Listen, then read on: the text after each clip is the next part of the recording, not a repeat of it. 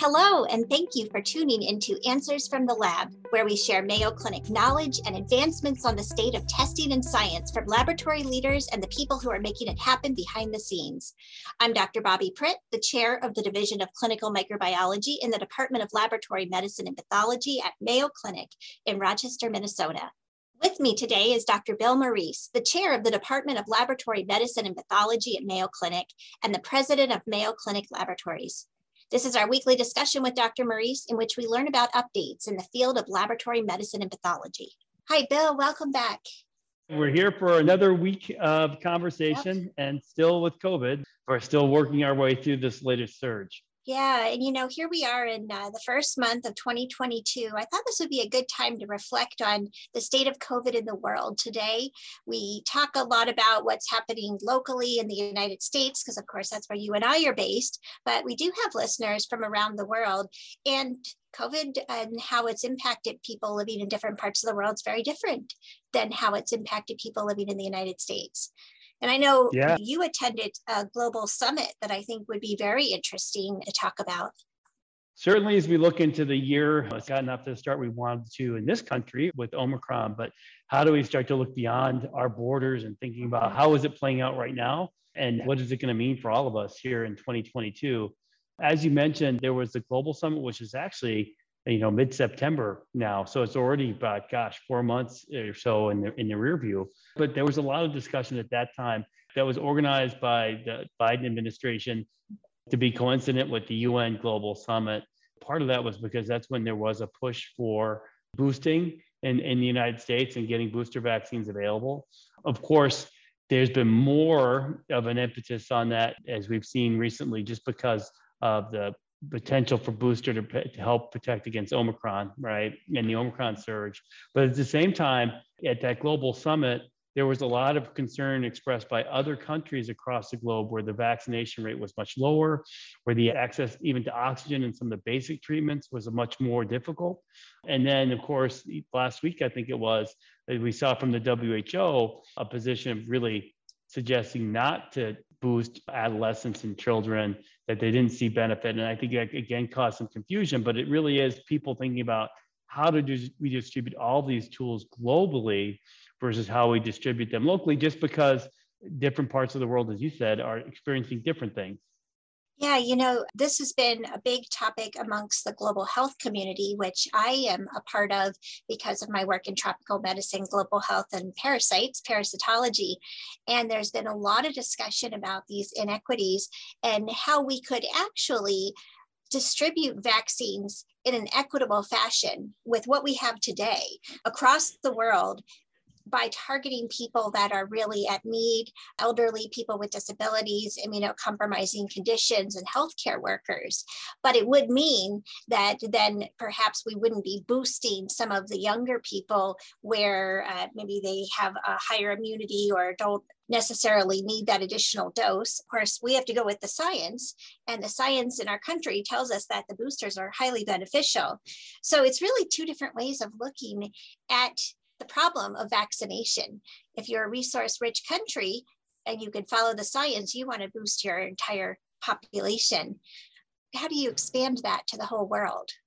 Like a lot of things uh, in healthcare, the pandemic has really brought to public awareness or a broader awareness a lot of the issues that we existed prior to the pandemic and certainly just around global health and how we distribute the tools to keep people hopefully safe from illness or or treat them for illness in a more seamless and equitable way as to your point.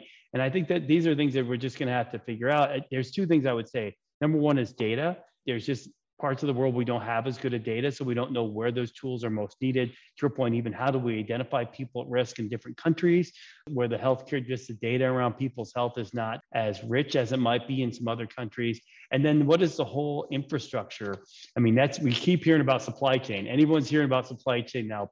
People probably talk more about supply chain than they ever have in their whole lives, just about everything, right? Yeah.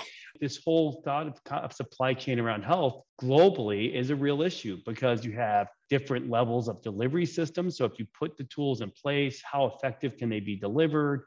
And then what are some of the rules just around manufacturing, around raw materials being going across borders, just some very things we would never think about in healthcare, but that really are driving a lot of our ability to respond to a challenge like this on the on a global scale.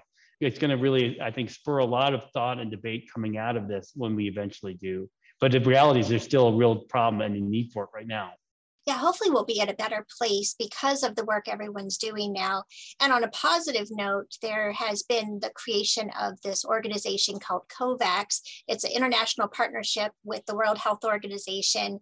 And this uh, organization has basically licensed vaccines for emergency use authorization around the world. And they put a lot of thought into all those things you just talked about bill like supply chain. How do we get vaccines to people in really remote populations where there's not a road half of the year because it's washed out in the rainy season? So there are now nine covid vaccines listed under emergency use authorization by the world health organization despite the challenges of still getting them to people, the nine vaccines are very helpful because they're produced across many parts of the world. Some are produced in India, some are produced in China and Russia. And some of them don't have those really strict storage conditions that some of the vaccines we're using in the United States do with the requirement for a cold chain. So that's a step in the right direction. So the way all this works, as I have had the opportunity to participate in Accelerator for COVID tools, work, which was divided into three work streams. It was organized by the WHO and the Global Fund, a lot of global health participants. One, of course, was vaccines, one was treatment, one was diagnostics. Mm-hmm. And the way that this works is these entities go and appeal to countries to say, look, we need to make investments in this so we can have a global infrastructure to address these challenges on these three different areas. The hardest one was diagnostics. Yeah. So that, to your point, it's easier to go raise people's awareness around vaccines, but the reality without good diagnostic tools, we don't know how to even deploy some of those life-saving technologies, even oxygen. And so uh, that's again an opportunity. And that's because it's really for the laboratories to really step forward and say, look, without a good diagnostics infrastructure, we really don't have eyes on these different parts of the world where we really know help is needed. And so how do we start to build that out? I think that in the US, for instance, there's a lot of movement towards, and you and I have talked about it, this kind of remote collection. You don't have to go to a doctor. In the US, that might be a lot around convenience. In other parts of the world, it might be a lot about we need to build this because it's really the only way that people will have access to the diagnostics. Mm-hmm. Ultimately, that benefits all of us. Omicron has reminded us this is a global health issue. And I think it will continue to be for at least the next couple of years. So it's just, again, as we start to think about what's needed from our profession is to really think about the value that we contribute and that we need to be participating in lots of different conversations because now is the time that people are asking, what do we need to put in place to get us through this? And then how durable does it need to be going into the future so that it's sustainable? Yeah, one of the comments that COVAX has made on their website, one of their statements is no one is safe until everyone is safe.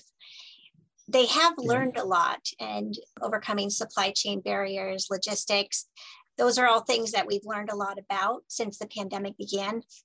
And I guess I would put a little positive note in there that we have made great strides with other infectious diseases. We've eliminated or actually eradicated smallpox from the face of the earth. And we have now got polio down to elimination across all the countries except for two, which would be Afghanistan and Pakistan.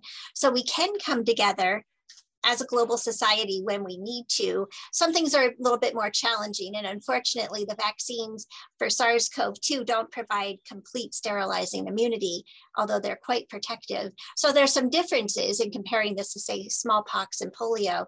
But regardless, I think we have learned that we can come together to give these protective life saving vaccines when possible.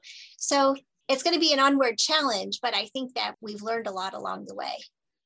I agree. And I think, uh, you know, I would make a slight modification for our perspective, from the laboratory perspective, is that a person can only get the treatment they need if they know the disease or the diagnosis that they have, right? And so this need for kind of testing infrastructure that reaches all kind of pockets of society, both within the US and across the world, it's really, if we're going to talk about equitable distribution of, of healthcare, I mean, that has to be a, a, part of the conversation. In fact, someone I would argue it's part of where we start, right? Yeah. Because to your point, there's some disease that hopefully we can eradicate. for all people for our collective benefit. So the only way we'll get there with diagnostics again is with teamwork. I mean, it has to be the laboratorians representing the needs of the patients and the populations that we serve, working with the diagnostic companies so they can think about how to get into these, which they have are now more than ever, thinking about how they get into some of these different areas of the world and in our own country, kind of tools are there.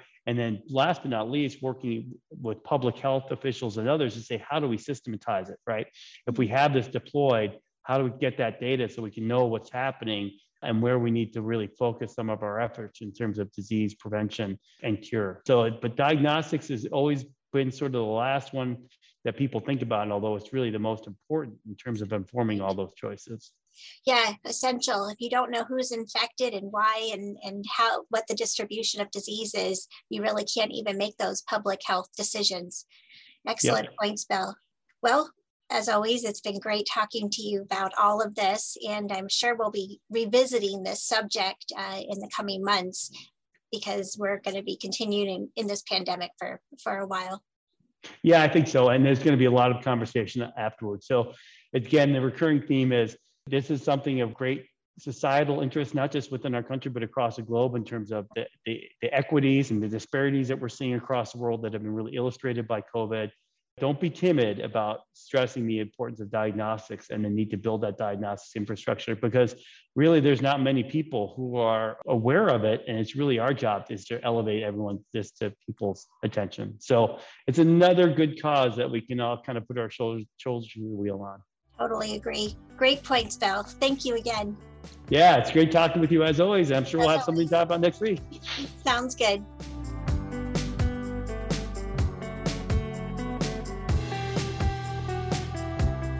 Thank you so much for tuning in to Answers from the Lab. Be sure to subscribe to this podcast and don't forget to tune in every Thursday and every other Tuesday.